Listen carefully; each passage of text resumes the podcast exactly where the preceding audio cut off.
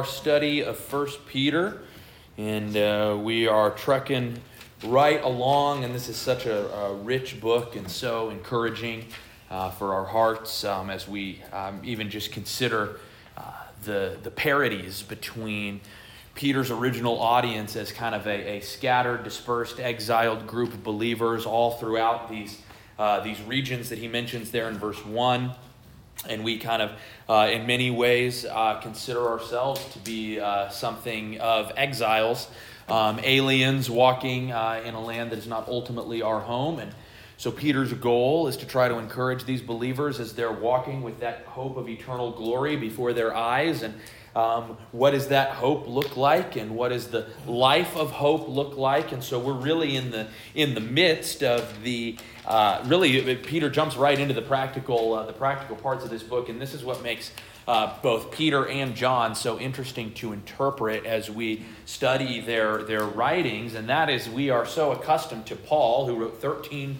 books of the 27 in the New Testament. And Paul is very logical. He's very he's a very Greek writer, and so he gives you a, a nice split, and he gives you a nice hinge upon which his books turn. And you can look at any book that Paul wrote, and pretty much halfway through, you see he turns and he spends the first half of the book talking about what we might call the indicatives. He's giving you a lot of information, a lot of doctrine, a lot of theology, a lot of explanation of who God is, what God has done, and then he turns the corner and he goes boom right into uh, the application. And then the last half of the book is all just the, the duties, the consequences, the things that we are to do in light of the, the teaching of the, the first half of the book. Peter and John are a little bit different. They weave it in, it's all together, it's blended together. Um, and so it becomes a little bit more difficult sometimes to pick it out. You can't, it, it's a lot harder to outline, right? You can't just say, okay, doctrine and duty, like Paul. You've got to kind of weave through it. And so what Peter has done um, up to this point, really verses 1 through 9, um, I'd say really verses 1 through 12, he's dealt with um, the, the indicatives, right? The truths about who we are. We are born again. We are uh, chosen according to the foreknowledge of God the Father. We are sanctified uh, according to the work of the Spirit. We are called toward obedience. We've been sprinkled with His blood. Um, we, have, we have seen that we have a, a, an inheritance that's reserved in heaven, that, that we have the ability to be joyful in trials, and that we have uh, seen the precious outcome of our faith um, the, the tested faith that results in praise and glory and honor, the revelation of Christ. We see that even though we, uh, we walk by faith and not by sight, we still love Christ who gave himself up for us. And all of these things, all these are just true realities, blanket true realities. Then he turns a corner in verse 13, like we saw last week. Therefore, in other words, in light of what we've seen up to this point, how do we live? What do we do? How does our life actually look? And so we saw last week where, where Peter says, Therefore, prepare your minds for action, keep sober in spirit, fix your hope completely on the grace to be brought to you at the revelation of Jesus Christ. So, so Peter has been up in up in kind of the, the abstract clouds of doctrine and theology. He's been up here, and now he drops down out of the heights of doctrine into boots on the ground. You're here, you're right now. Yes, we understand the hope that we look forward to. What do I do right now? How do I walk? How do I live? How do I approach this life in view of the future hope to which I look? And so, obviously, we see there that he calls the believers to, to fix their hope completely on the grace to be brought to you at the revelation of Jesus Christ. And we like to think of that. The, the way to illustrate that is your eyes are always up and out, right? You're always looking towards that future. You're, you're, you're fixing your hope on what is to come rather than walking around, oh man, I am in the I am in the brambles, I am in the briars, I am in the thorns and the thistles of this life. What am I going to do? And what Peter calls you to do is say, look to the light at the end of the tunnel and walk that way and do so in a way that is sober in spirit with a prepared and disciplined mind. And Peter is going to explicate that. He's really going to do that in three ways over the course of the next couple of weeks. And we're going to see tonight, verses 14 and 16, we're going to see uh, really that, that to fix your hope on glory and to prepare your minds for action and to walk with a soberness of spirit. Tonight, we are going to see that that means that we are to walk in holiness. And that's going to be the theme of tonight. And then in two weeks, we'll look at the, the theme of the fear of God, that a, a prepared, sober, eyes fixed Christian who walks in this world walks in the fear of God. And then finally, they walk in the love of others. And we're going to see that in three weeks.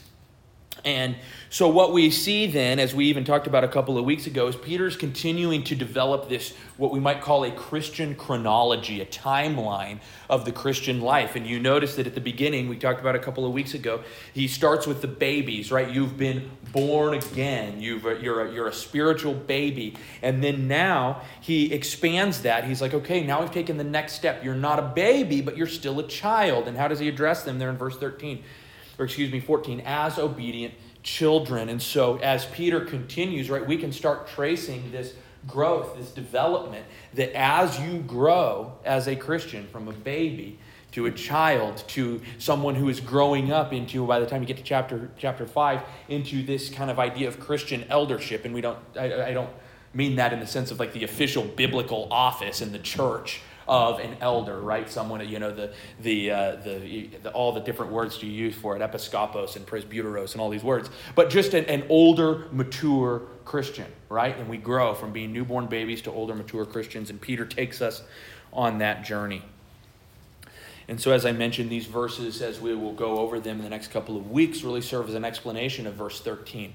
How do, how do I live? What is it? What, what can I do right now to walk with a prepared mind, with a sober spirit, with fixed eyes. How do I do that? Peter's going to explain that to us over the next couple of weeks.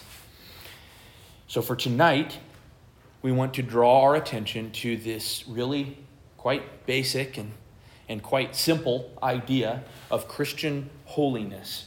So let's, uh, if you haven't turned there already in 1 Peter, let's look at verses 14 through 16 as we consider this concept of Christian holiness.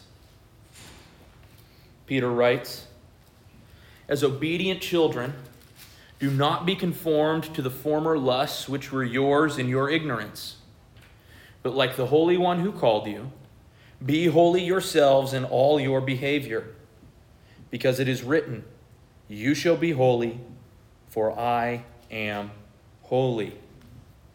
So, this is really a, a fairly simple sentence here right? He gives you the, the sort of the baseline assumption, right? As obedient children. And then as he moves on, he gives you the contrast. What are you not to do? And then what are you to do? You are not to be conformed to former lusts, but you are to be like the Holy One who called you, holy in all your conduct, holy in all your behavior. And then he gives the grounds for that. He gives the proof for that. What do I, how, how, do, I, how do I prove that? How does Peter prove that? He uses the text of Scripture to prove to us that holiness ought to be of utmost importance and utmost centrality in the life of a saved Christian. Now, you'll see on your outline there that I have intentionally phrased these outline points as Christian holiness, and we'll talk a lot more about this as we go. But what I want to keep in the center of our minds is that holiness can never be separated from Christ. Our holiness is begins and ends and everything in the middle as concerns our holiness comes from Christ. And he is our holiness. He has made us holy and we walk then in that holiness. And so as we as we go through this, as we continue to, to see all these things, I want us to remember holiness is not, holiness can never be separated from the Christian part of holiness. If we are to be holy, we are to be in Christ, and if we are to be in Christ, we are to be holy. And we'll draw that out more as we continue. So let's take a look first at what I've called the identity of Christian holiness. The identity of Christian holiness. It's right there in the text, verse 14. The identity of Christian holiness is based in this concept of children. The identity of a holy person is that they are a child, and we'll obviously explicate out what that means, but we are a child of God. We are a child of our Heavenly Father. And so, by just using this phrase, as obedient children, Peter is already making some self allusions. He's referencing back to some things that he's already mentioned. And really, he makes three assumptions by saying, as obedient children. Okay? He's not to, he doesn't really give us any explanation. Well, what is obedient children? What does this mean? He just, he, he assumes you are an obedient child. So, assumption number one is that we've already gotten through verse 2. We've already, or excuse me, verse 3. We've already been born again. We've already gotten through verse 2. We've already been chosen. We've been, we're in the process of being sanctified. We're obeying Christ. We've been born again. We're already in that journey. We're on the path. We're already in Christ and we're walking in this way. And so, assumption number one then is that we are indeed children. Peter operates according to that assumption. If you aren't a child of God, wah, wah, wah, stop. Go back to verse 3 and figure out what it means to be born again. That's where you've got to start. Then, once you've been born again, now we're on that path. Now we're in that life. We're walking this way. So that's assumption number one. We're children. And this comes from verse 2 he invokes the foreknowledge of God the Father. The implication is if God is our Father, then we, by necessary implication, are His children. Assumption number two, then, is that children are obedient, as obedient children. Peter, again in verse 2, describes what we might call in Greek the telos, the end, the final goal. What is the final goal of our calling? What is the final goal of our new birth? It is to, what does verse 2 say? According to the foreknowledge of God the Father by the sanctifying work of the Holy Spirit, to obey Christ. So literally, he says this You reside as aliens and you are chosen to obey Christ. The reason that you are chosen before the foundation of the world, the reason that you are called, the reason that you are saved, the end goal is that you would obey Jesus Christ. So, he assumes that we're obedient and he assumes that we're children. Together, he assumes that we are obedient children. We're children of the Father and we obey Christ. And then assumption number three is not, not tied directly uh, into, uh, into verse 14 here, but it's implicit based on the other connections. What does Peter say in verse 2? According to the foreknowledge of God the Father, by the sanctifying work of the Holy Spirit. What does sanctify mean? It simply means to make holy. So the one who's actually accomplishing that work in our lives, that work of holiness, that work of obedience, is the work of the Holy Spirit. The assumption is this the end goal of obedience to the Son is empowered, or you could even say fueled, by the sanctification of the Spirit. So, right off the bat, then, we would affirm if we are to live lives of Christian holiness, we must ground that holiness in the triune nature of God. So, we always, we, we you often talk about, well, man, the Trinity. Does the Trinity even, the word Trinity doesn't even exist in the Bible? Should we be having this conversation? Should we be talking about the Trinity? And, I, and, and, and it's like, come on, it's not in the Bible. What are the practical implications, right? I'm a, I'm a Christian pragmatist. I'm saying this, right? I'm playing devil's advocate. What's the, what's the deal with, with, with the Trinity and all this other practical implications? The practical implications are if you are to actually accomplish your goal as a Christian, the reason that God leaves us here on earth, to walk in obedience to Jesus Christ before a watching world, that's not just something that deals with your relationship with Jesus. That's not just something that deals with your relationship with God the Father. That's not just something that deals with your relationship with the Holy Spirit. But all three come together. And in our relation with the triune God, only out of that understanding can we walk in true Christian holiness. That's at least one reason. I could name a dozen if I had to, but that's at least one reason why the doctrine of the Trinity is important practically. It is the foundation of our holiness. We have to understand the Trinity if we are to understand our holiness. And then Peter is alluding to a couple of things here by using this phrase obedient children. Again, the assumption is that just, just purely, purely based on just the, the general natural concept of children, is that children eh, eh, in a perfect world are, in an imperfect world at least, should be obedient to their parents, obedient to their, in this case, to their heavenly father. And so, by this, Peter is alluding to other teachings in the Bible where the only, the only direct address to children in the New Testament is Children, obey your parents in the Lord, for this is right. It's like one of the earliest things I ever memorized as a kid. Didn't do much, if you want to ask my parents, as, a small, rebellious, and disobedient child, but that's the command, right? Children are, are presumed to be obedient. And really, by then making this assumption, Peter is actually alluding to the, to the fifth commandment honor your father and your mother. And there's not necessarily like a linguistic equivalent here, um, but the idea is the same, right? What is the commandment? Honor your father and your mother that your days may be long in the land which the Lord your God is giving you.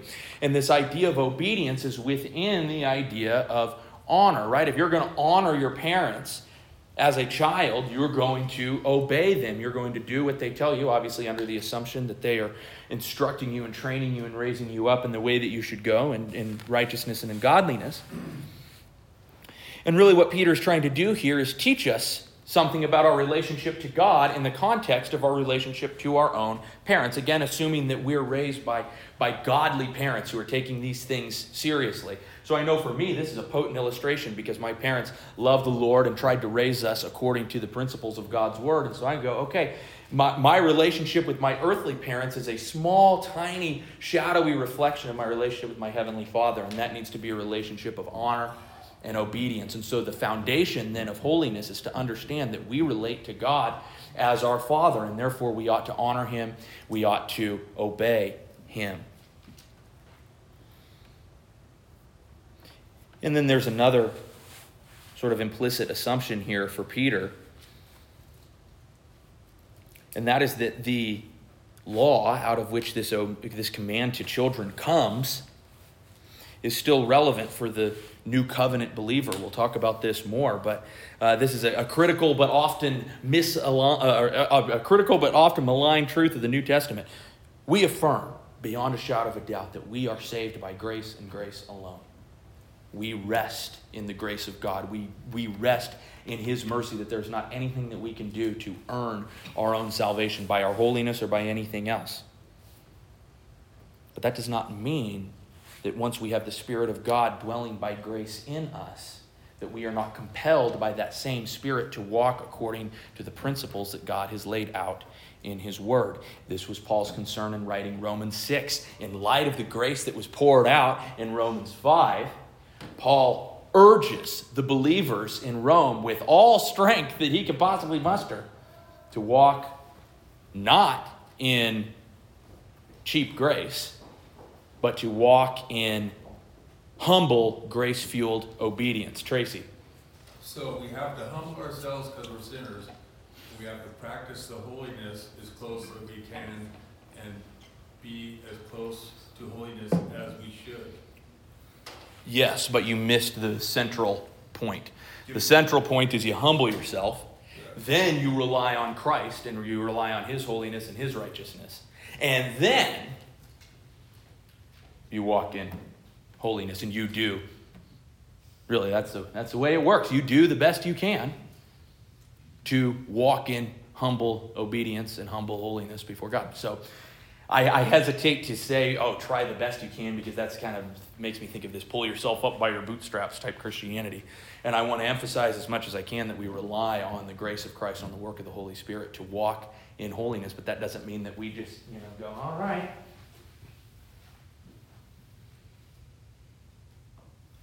Jesus, where are you? Holy Spirit, where are you? Come make me holy. I'm ready. I'm waiting. No, you have to get up and you have to take the steps. You've got to, you've got to walk in it, right? So. I'm, I'm sorry. Yes. So Peter's saying that we, we can be holy on earth? Yes. He's not just saying that we can, he's saying that we, we must be holy on earth. So when we following Jesus' teachings and uh, living by the rule of God, that basically we can become holy even though we are sinners? Yeah, there, there's two things. There's two things that we have to understand. Um, and give you three P's. You can write this down: positional holiness, progressive holiness, progressive. and perfect holiness. You heard me right. I said progressive, progressive. holiness. Yeah, it's not a swear word. Explain. Progress, positional holiness. Positional holiness is the holiness that we receive upon our justification, upon that moment when we receive Christ. In receiving Christ, we receive his perfect holiness. Christ was perfectly holy, perfectly pure during his life on earth. When we receive Christ, we receive that. We are positionally holy. We're. Ron. Yeah, because the position is that we are in Christ. Yes, our position is now no longer, our position is now no longer in Adam, our position is now in Christ. That's positional So we're holiness. always falling into his own, his arms. Yes, exactly. Our That's holiness. comfort for us. Exactly, exactly. We our our comfort is that we have received him and we rest in him. But there's number 2, progressive holiness. What do I mean by that? Every day as a Christian, we make progress in holiness. We put the old man to death and we walk in the newness of life that God has given us. Now, I say progressive because it's always progress, but not what was my third P? Perfection. Perfect holiness is what we achieve when we receive our new bodies, our glorified bodies, and we're in the new heavens and the new earth, and sin and pain and death are all gone, and we are now perfectly holy. So, when we receive Christ, positional holiness, our position moves from being in Adam to being in Christ. We receive Christ's holiness. Progressive holiness is the progress that we make as Christians, the walk that we walk in holiness as we move forward. Every day we get one step closer to heaven, right? And then once we finally get to heaven, then we receive that perfect I'm glad you holiness. defined that word progressive. No, I'm glad It's a great word. this whole thing because I'm sometimes feeling I'm just not not enough. I'm never gonna be enough. It's just so You won't. hard. No, that's true. But Do you make but do you make progress? I do make progress, but it's much nicer to knowing that I'm in a holy way Mhm. doing progress Yeah. instead of just Yeah. try to catch up or Yeah. learn something Yeah. constantly, which I Yeah, never- and I'll give you, once we get to the end, I'll give you some practical helps on this idea of walking in holiness. Um, so as we so as we see here, right, Peter affirms, right, that we are that we are obedient children, right, and that, and that that standard of obedience is the law of Moses. And now I already mentioned this. I'm going to mention it again. We have to remember Peter's chronology. The holiness is not what saves us.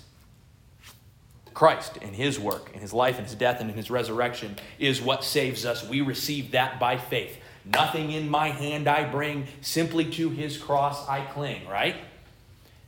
Only after we have received, as we said, the positional holiness, can we ever walk in progressive holiness. And so I don't want us to hear here, oh, this is legalism, right? This is me saving myself by my own holiness and by my own good works. No.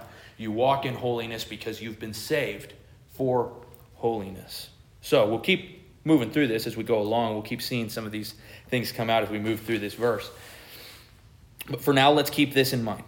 Sum it up. Peter's assumption is that as God's children, we are obedient to Christ in the power of his Spirit according to the sovereign call and working. So we have to, God the we Father. have to think Christ like. Yes. Yes. I don't steal the end of my sermon, Tracy, okay? But mm-hmm. yes, that's the gist of it. Holiness is holiness equals Christ likeness, Christ likeness equals holiness. And our goal, right, is to follow him. What is it? What does it mean? What is what is Jesus' first call to his disciples? Get up and follow me.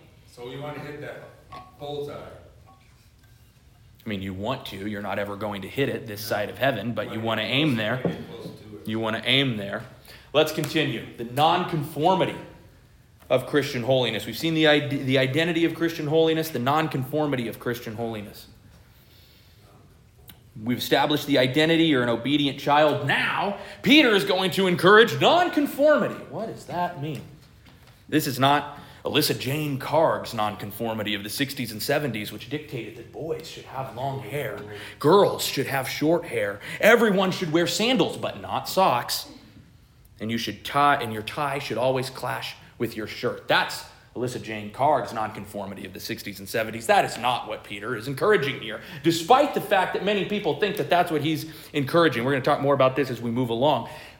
Peter's idea here is biblical non-conformity. And what Peter means by it specifically is that you should not be conformed, not to some stuff out in the world and not to whatever you see on TV. That's not Peter's primary concern. Peter's primary concern is that you would not be conformed to what?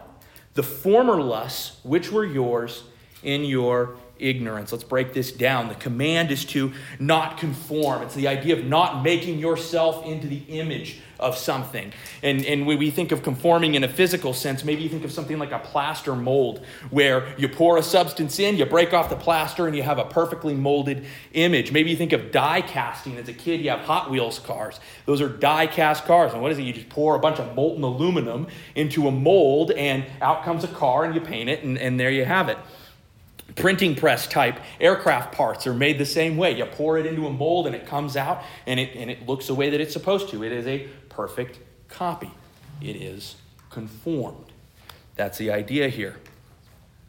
You might think of social conformity.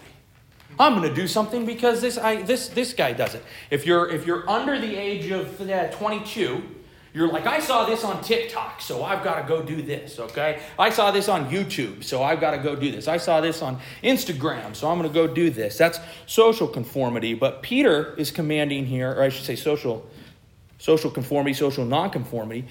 Peter is commanding these scattered believers to not conform. He's encouraging them then to break free from the mold, shatter it, as it were. And, and, and what is the mold that they're to break? They're not to conform. What are they not to conform to?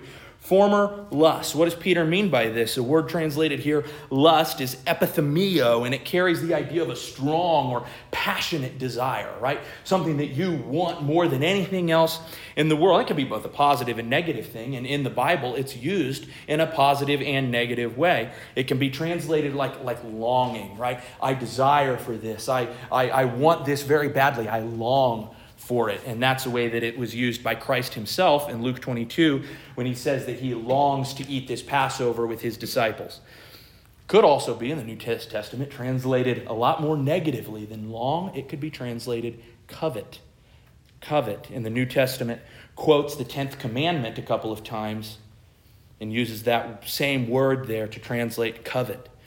Contextually, then, in contrast with Peter's next command of what we are to conform to, we can understand that this lust, this strong and passionate desire, you could even say this longing, is for anything that is in opposition to holiness. The contrast, they, they oppose each other. And so what Peter is saying is don't conform yourself to those passions which are in opposition to holiness. And then what are these, these passionate desires, these lusts which oppose God and his holiness? First, Peter describes them as former. Their former lusts, there in verse 14. Do not be conformed to the former lusts. These are not lusts, desires, passionate longings that are associated with our current state of salvation in Jesus Christ. These are the things that marked your life before Christ. Pre new birth, before you were generated, be, before you were regenerated, before you believed, before you repented of these things. Now these lusts no longer bind your life. As, as Paul says in Romans 6 and Romans 7, we are free. We are set free from the old master of sin. We are no longer slaves to sin, but we are slaves to righteousness in Christ. We have been freed from that darkness and we now walk in the light of Christ. Secondly, not only are they former, but they are ignorant. Ignorant lust. This word is used elsewhere in the New Testament to describe a kind of willful turning away from the things of God. And we even think about that right now. Like, oh, this guy is making a lot of noise. This guy's being a problem, so I'm going to what? Ignore him. Right? That's the idea here. It's ignorant lust. It was things that you were actively chasing after when you were saying, I don't want anything to do with God. God's here. I'm saying, I'm ignoring God and I'm chasing after these lusts in my ignorance. So, in all of this, then, Peter is instructing the scattered believers to not be conformed to these things. He's saying, break out of that mold, break out of those things that used to mark you before you were in Christ. You don't walk under that power anymore. You walk in newness of life given to you by Christ through his Spirit. You walk in his freedom. Peter is then urging Christian nonconformity. What does this look like? The life of the Christian does not look like the life of the non Christian. The Christian does not simply follow the crowd and allow them to be carried along by whatever flavor of the day philosophy is floating around on the TV or on the internet or in the newspapers. Is that mob mentality? Yeah, that, yeah, I would call it conformity. That's conformity. But we need to be careful here. Christianity and Christian nonconformity is not simply looking at the world and doing those things which are opposite of the world. Listen to the words of R.C. Sproul in his magnificent book, The Holiness of God. He says this It is a tragedy that the matter of nonconformity has been treated by Christians at such a shallow level. The simplistic way of not conforming is to see what is in style in our culture and then do the opposite. If short hair is in vogue, then the nonconformist wears long hair. If going to the movies is popular, then Christians avoid the movies as worldly. The extreme case of this may be seen in groups that refuse to wear certain clothes or refuse to use electricity because such things too are worldly. A superficial style of nonconformity is the classic Pharisaical trap. The kingdom of God is not about clothes or movies or dancing or card games. The concern of God is not focused on what we eat or drink. The call of nonconformity is a call to a deeper level of righteousness that goes beyond mere externals. When piety is defined exclusively in terms of externals, the whole point of Peter's teaching has been lost. The Christian nonconformist takes a good, hard look at those desires and passions and lusts that marked their former life and says this I am a new creation in Christ. That is not me anymore. Therefore, I will not conform with that way of life. And therefore, then the church ought to be full of formers, former hotheads and angry people, former sluggards, former gluttons, former idle babblers, former alcoholics, former fornicators, former adulterers, former murderers, former addicts, former gossipers. The church is full of formers. That was who I was before, but now I am a new creation in Christ. Peter's exhortation then is to leave the past in the past. The temptation is there. Peter wouldn't write this if it wasn't, but he can't be more clear. Consider your identity. Consider that you were elected and chosen by God for the purpose of obedience to Christ, empowered by the sanctification of the Holy Spirit, and then allow that to drive you to Christian non conformity excuse me, Christian non-conformity.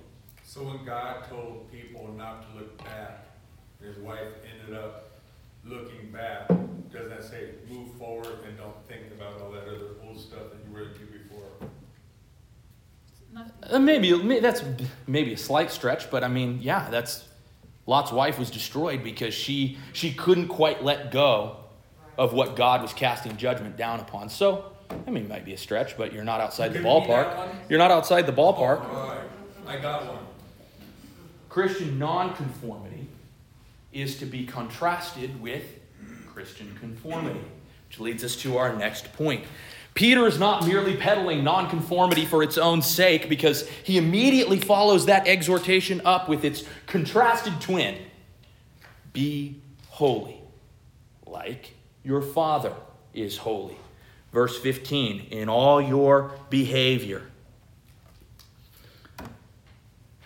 It's a simple statement.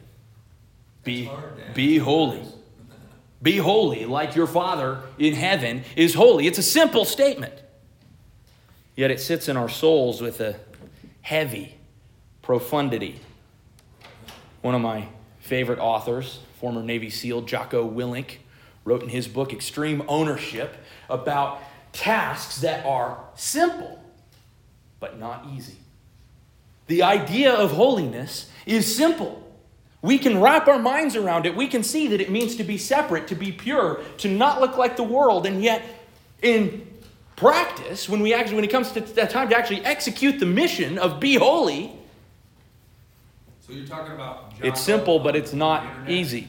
Uh, no, I'm talking about the guy that wrote the book, and you got to let me finish this lesson, or are we going to be here till midnight? Godly Christian holiness may be the chief of the simple but not easy tasks. And yet, Peter nevertheless implores his readers to take it up as a critical part of what it means to prepare your mind for action and fix your hope on Christ. We should make a few observations here. Peter first exhorts us to imitate God in our holiness. What does he say? Be like the Holy One who called you. Direct reference back to verse 2 we are to be holy because of the holiness that is found in God. If we are his children, we ought to reflect his image. We ought to reflect his likeness. As physical earthly children reflect the characteristics of their physical earthly father, so also spiritual children ought to reflect the characteristics of their heavenly father.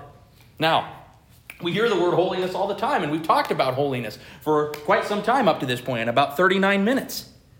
But I think it's important right now to nail down what do we actually mean when we say holy? What do we actually mean when we talk about the holiness of God? I'll appeal again to R.C. Sproul when he says this When the Bible calls God holy, it means primarily that God is transcendentally separate. He is above us and he is beyond us to a point that he seems almost totally foreign to us. To be holy is to be other to be different in a special way. He continues Where does purity come in? We are so accustomed in our world to equating holiness with purity or ethical perfection that we look for the idea when the word holy appears. When things are made holy, when they are consecrated, they are set apart unto purity. They are to be used in a pure way. They are to reflect purity as well as simple separateness. Purity is not excluded from the idea of the holy, it is contained within it. But the point we must remember is that the idea of the holy is never exhausted by the idea of purity. It includes purity, but it is much more than that. It is purity and transcendence. It is a transcendent purity. That's R.C. Sproul. I think it's important for us to realize then, as Christians, that our holiness is not arbitrary, it's not based on an abstract standard, but rather it is an imago Dei reflection of our own character as image bearers and as children of God. Back to R.C. Sproul. The saints of Scripture were called saints not because they were already pure, but because they were people who were set apart and called to purity. The word holy has the same two meanings when applied to people as it has when it is applied to God. We recall that when the word holy is used to describe God, it not only calls attention to which he is to that sense in which he is different or apart from us, but it also calls attention to his absolute purity. So then, to be holy like our Father is holy, like the one who called us is holy, means that we are to be set apart from all that is around us. And also that we are to be morally and ethically pure, without stain or blemish or spot, above reproach in all things. And then for Peter, this holiness in verse 15 is specifically related to behavior be holy yourselves also in all your behavior. It's important here to note a parallel passage from the Apostle Paul. It's the only other place in the entire Bible where the phrase do not be conformed is used. It's from Romans 12, 2, where Paul writes this Do not be conformed to this world but be transformed by the renewing of your mind so that you may prove what the will of God is, that which is good and acceptable and perfect. So, for Peter and for Paul, the call is the same do not conform, and the contrast is the same. Do, do be transformed into godly holiness. Ron. Okay, uh, going along with this idea that we are to be holy like our, our Heavenly Father is holy, over in uh, 1 John, it says in the third the chapter, verse 1, Behold what manner of love the Father has bestowed upon us, that we should be called children of God. That's our position. Mhm. Beloved, now we are children of God, and it has not yet been revealed what we shall be, you know, because we're in that progressive Mhm. stage. But we know that when He is revealed, Mm-hmm. We shall be like him, for we shall see him as he is. That's when we reach that perfection. Mhm. And then the next verse says, and everyone who has this hope in him purifies himself just as he is pure. Mhm. it does use the word purity there as what our action is. Mhm. Yeah, the, the behavior of the Christian then is to be marked by this moral and ethical purity. And you can see, if you want to, I mean, you eliminate Peter and Paul and John, that's most of the writers of the New Testament. The three big writers in the New Testament are in complete unison on this that the Christian is to walk in holiness and in purity. And then for Paul here in Romans 12, the vehicle of the transformation, the transformation from old conformity to the world, old conformity to lust, and a new conformity, uh, really a, a conformity that is really a transformity. It's not a word, I just made it up. The vehicle is mental renewal by the renewing of your minds, right?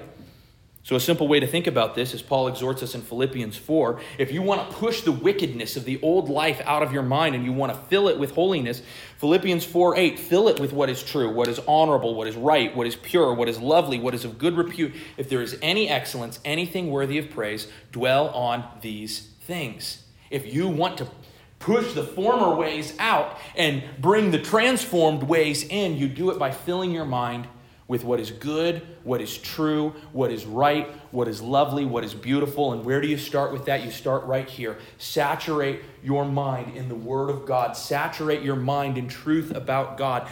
Look with, with eyes wide open at the holiness and the majesty of God as it is revealed in this book. And like Moses, you will come down from that mountain glowing and that's the re- that's that's a, the greatest picture that we have, and Paul uses it in the New Testament.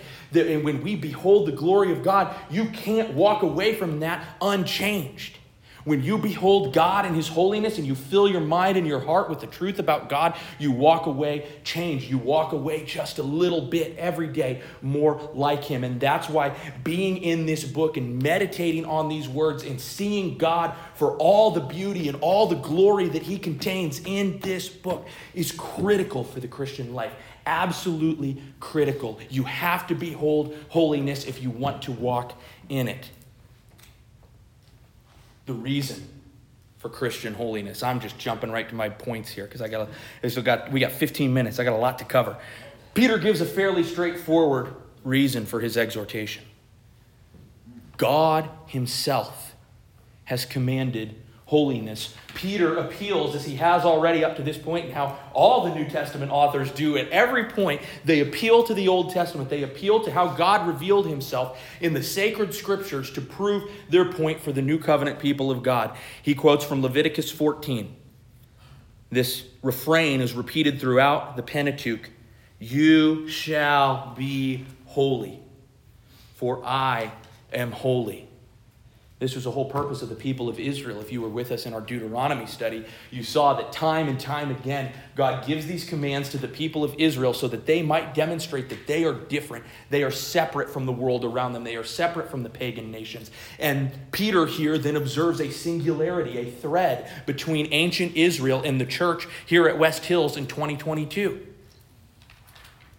Israel was called to be holy. We are called to be holy, both as God is holy. Like Israel, we are called to be separate from the surrounding nations and reflect like a mirror the majestic holiness of God. We walk differently because we worship differently. Our God is not like their God, and so our lives must not be like their lives. This was the calling upon historical Israel, and this is the calling upon eschatological Israel. Be holy, for your God is holy. Be separate, for your God is separate. And be pure, because your God is pure. Now, I would be remiss then, having extolled holiness and urged holiness and reflected upon the holiness of God as it impacts our lives, if we didn't talk for a few minutes about some practical things. What does this actually look like? How can we walk in this today? I confess, in case you hadn't figured it out, I know I have facial hair, okay, but I am a young man, okay? And Therefore, I am without an extensive breadth of experiential authority to speak on this matter. So I'm going to rely for the remainder of our time on someone who has been immensely helpful to me as I seek to understand practically what holiness looks like. Some of you may know where I'm going with this. The helper that I have recruited to assist us tonight as we look at these things is J.C. Ryle, the Anglican bishop of the 19th century, described as a man of granite with the heart of a child bold as a lion for the word of God and the gospel, and lauded by Martyn Lloyd-Jones himself, the great preacher, as a famed, outstanding, and beloved exponent of the Christian faith. And Ryle's most well known and most well loved book is simply called Holiness. I would commend the entire book to you tonight, um, but I would like to share a few thoughts of wisdom from Bishop Ryle regarding practical holiness in the life of a believer. We're going to move quickly through this. There's a lot of points here. And if you can just grab onto one or two of them as we go, I promise you it will reap fruit in your life, and I trust that you will be encouraged by Bishop Ryle as he encourages us tonight. He says this this is in the opening of the book. What then is true practical holiness? It is a hard question to answer. I do not mean that there is any want of scriptural matter on the subject, but I fear lest I should give a defective view of holiness and not say all that ought to be said, or lest I should say things about it that ought not to be said, and so do harm. Therefore, I fear. Let me, however, try to draw a picture of holiness, that we may see it clearly before the eyes of our minds. Only let it never be forgotten. When I have said all, that my account is but a poor and imperfect outline at the best. It's J.C. Ryle. I stand in a similar sort of petrified humility as we approach this topic as it comes to bear on our lives tonight. But nevertheless, I believe it is valuable to see what we might call a, a varied and vital and vibrant life of holiness ought to look like in the life of a believer. So I'm going to blast through these. Ryle gives 12 marks of a holy person. A holy person is in the habit of being of one mind with God. That is, agreeing with God as He has revealed Himself in Scripture, hating what God hates, loving what God loves, measuring everything by the standard of His Word. A holy person is Bible founded, Bible focused, and Bible fervent. He is of one mind with God. A holy person will endeavor to shun every known sin and to keep every known commandment. In other words, a holy person has a hearty desire to act in accordance with the revealed will of God. He fears displeasing God more greatly than he fears displeasing the world and loves all the ways of God, even as the psalmist of Psalm 119 loves the ways of God. Number three, a holy person will strive to be like Christ. A holy person will strive to be like Christ. This not only entails living the life of faith in Him, drawing from Him peace and strength, but will labor to have the mind of Christ and be brought into, here's that word again, greater conformity with Him. What's that? You said that earlier. Yeah, I did. It's because I have Ryle on the brain. I read like half of this book this week. It's incredible. Ryle says this Happy is he who has learned to make Christ his all, both for salvation and for example. Much time would be saved and much sin prevented if men and women would oftener ask themselves the question What would Christ have said and done if he were in my place? Number four, a holy person will follow after meekness. The holy person seeks to suffer long in gentleness, patience, kind temperedness, bearing with much and forbearing much. Number five, a holy person will follow after temperance and self denial. The holy person will mortify his flesh with its desires, restrain his carnal inclinations, and curb his passions. Number six, a holy person will follow after love and brotherly kindness. He does to others as he would have others do unto him, and speaks to them as he would have them speak to him. He is full of affection toward his brothers and sisters, and abhors slander, lying, backbiting, cheating, dishonesty, and unfair dealings. Number seven, a holy person will follow after a spirit of mercy and benevolence toward others. He is not simply content to do no harm but actively seeks after the good of others and the good of his city. He strives to be useful, spending and being spent for the sake of others. Number eight, a holy person will follow after purity of heart. He avoids all filthiness and uncleanness and anything that might draw him into it. Number nine, a holy person will follow after the fear of God. The holy person does not have the fear of a slave, of being beaten by his master, but has the fear of a child who wishes to live more and more as if he were always before his father's face because of his great love for him. Number 10, a holy person will follow after humility. His desire will always be to esteem others more highly than himself.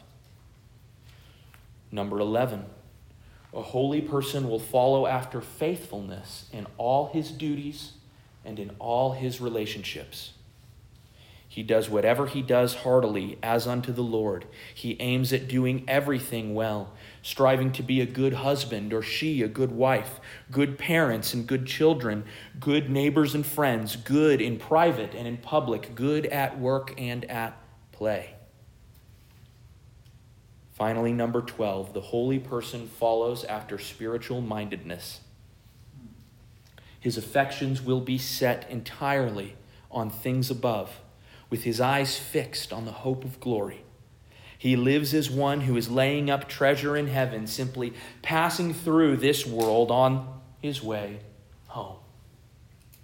His chief delight will be in communion with God, in prayer, in the Word, and in the assembly of God's people. Why are we to be holy? Ryle gives eight reasons. I'll cruise through them. Like we've seen tonight, number one, we are to be holy because the voice of God in Scripture expressly commands it. That's what we saw tonight. We are to be holy for this is the one grand end and purpose for which Christ came into the world. 1 Corinthians 5 Because of Christ's death we live, and because we live, we live for him. Ephesians 5 Christ's love and sacrifice impels his church to holiness and purity. Titus 2 Christ redeems us, purifies us, and draws us to himself so that we might be zealous for good works. Ryle says this How can those saved from the guilt of sin not also be saved from its dominion? How can those saved from the penalty of sin not also be saved from its power? Number three, we are to be holy because this is sound evidence that we have saving faith in Christ. Ryle quotes a famous confession of faith when he says, Although good works cannot put away sins, good works cannot endure the severity of God's judgment, yet they are pleasing and acceptable to God in Christ. And do spring out necessarily of a true and lively faith, in so much that by them a lively faith may be as evidently known as a tree is discerned by its fruits. We must be holy because this is the proof that we love our Lord Jesus Christ in sincerity. Take it from the mouth of our Lord Himself in John 14, 15. If you love me, you will keep my commandments. We must be holy, number five, because this is sound evidence that we are true children of God, again, as we saw tonight. Ryle strikes our hearts here. He says this If men have no likeness to the Father in heaven, it is vain to talk of their being his sons. And then to prove his point, he quotes William Gurnall, that 17th century Puritan, in his work, The Christian in Complete Armor. Gurnall says this Say not that thou hast royal blood running in thy veins, and that thou art begotten of God, except thou canst prove thy pedigree by this heroic spirit to dare to be holy, in spite of men and devils. You can't say that you are a child of the king without taking up your armor and going to war against the flesh, the world, and the devil. Number six, we must be holy because this is the most likely way to do good to others. You may talk to persons, says Ryle, about the doctrines of the gospel, and few will listen, and still fewer will understand. But your life is an argument that none can escape. There is a meaning about holiness which not even the most unlearned can help taking in. They may not understand justification, but they can understand love. Number seven, we must be holy because our present comfort much depends on it. Ryle says we cannot be too often reminded of this. We are sadly apt to forget that there is a close connection between sin and sorrow and holiness and happiness. God has so wisely ordered it that our well being and our well doing are linked together. He has mercifully provided that even in this world, it is in our interest to be holy. Finally, we must be holy because without holiness on earth, we shall never be prepared to enjoy heaven. Heaven is a holy place. The Lord of heaven is a holy being. The angels are holy creatures. Holiness indeed is written on everything in heaven. Think that think you that such a person would delight to meet David and Paul and John after a life spent doing the very things that they spoke against? Would this man take sweet counsel with them and find that he and they had much in common? Think you, above all, that he would rejoice to meet Jesus, the crucified one, face to face after holding so tightly to those sins for which he died?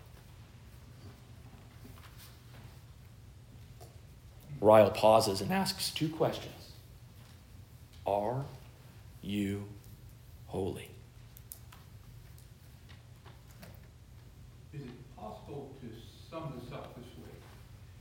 Just as health is essential to our physical life because it's how we eat, we eat properly, maybe exercise, in the same way then holiness would be essential to our spiritual life if we, and holiness can also mean separation from, we're separated from the things of this world and separated unto all those points you gave, Mhm. which are the things that Mhm. God would be interested. Yeah. Holiness is directly equated to spiritual health.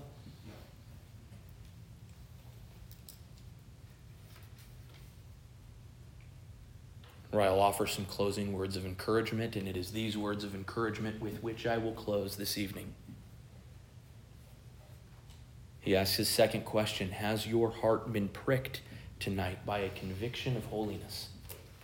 Do you desire to be holy as God your Father is holy? If so, and you wonder where to start, let me exhort you with all the power and encouragement I can. Begin with Christ. You will make no progress in holiness without first fleeing to the cross, to the tomb, and to the throne.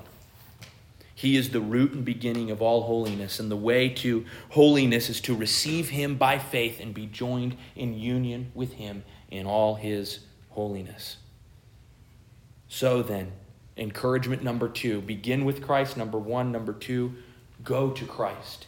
Fly to him, flee to him for your holiness. In the words of the hymn, nothing in my hand I bring, simply to the cross I cling. Naked come to thee for dress, helpless look to thee for grace. Foul I to the fountain fly, wash me, Savior, or I die.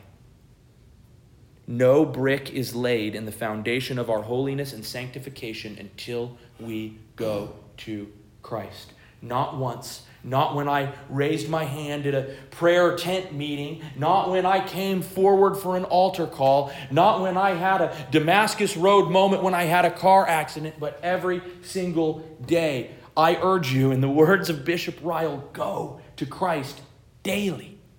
Every day, fly to Him, for it is in Him that you find your holiness. Having begun with Him and having now daily committed ourselves to going to Him for holiness, then we must abide in Christ for holiness. A growing, thriving Christian comes to Christ as the physician who keeps him well, as the bread of life who keeps him fed, and as the living water who quenches his thirst. Be not only rooted in him, but be built up in him. Christ is the beginning, the middle, and the end of our holiness. If you desire to be like the Holy One who called you in all your behavior, if you are to be holy as He is holy, find your holiness in Jesus Christ alone. Father, help us. This is a high calling to walk as holy men and women in a world that is filled with corruption. We look even tonight to our own hearts and to our own souls, and we see the corruption and the filth that even still, as those who are positionally holy, resides there. Help us to remove, to flush out the remains of our former self. Help us not be conformed to our former lusts, which were ours in ignorance, but help us be conformed and transformed into a pure vision of you. May we be holy as you are holy. May we follow Christ in that. May we seek after all our days Christ likeness. May every day we strive and desire to make progress toward the holiness of Christ. May we rest in Him. May we abide in Him. May we go to Him every single day to receive holiness. And then may we walk in that as faithful servants of you, our Father. We rely now on the sanctifying work of the Spirit to work these things out with us. With fear and with trembling, Lord, we come before you. Help us to walk every day as though we were before your face, reflecting your holiness even as a mirror. We can't do this apart from your help. We ask now that because you have called us to be holy, you will enable us and empower us to be holy. We trust that promise. We love you, Father. It's in the name of Christ the Son that we pray. Amen. Man, man, man, that was spectacular. I have an announcement. What? At the beginning of the lecture, A party? Mm-hmm. Gabriel's mother wrote to say there is no cancer on. Oh, amen.